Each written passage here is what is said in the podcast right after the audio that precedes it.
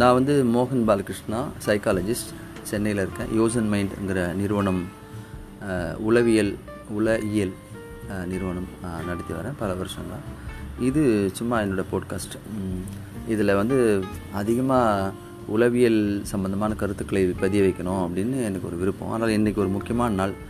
என் வீட்டில் இருக்க குழந்தைகளில் ஒரு நாள் பிறந்த நாள் இது. அதனால் இன்றைக்கி ஸ்டார்ட் பண்ணேன் எல்லாரும் சொல்லிட்டு தான் அதனால் இன்றைக்கி ஸ்டார்ட் பண்ணிட்டேன்.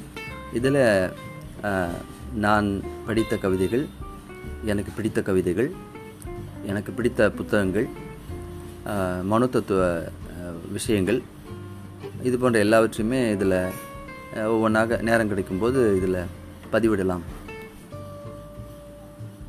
என்று இருக்கிறேன் எல்லோருக்கும் வணக்கம் வாழ்த்துக்கள்.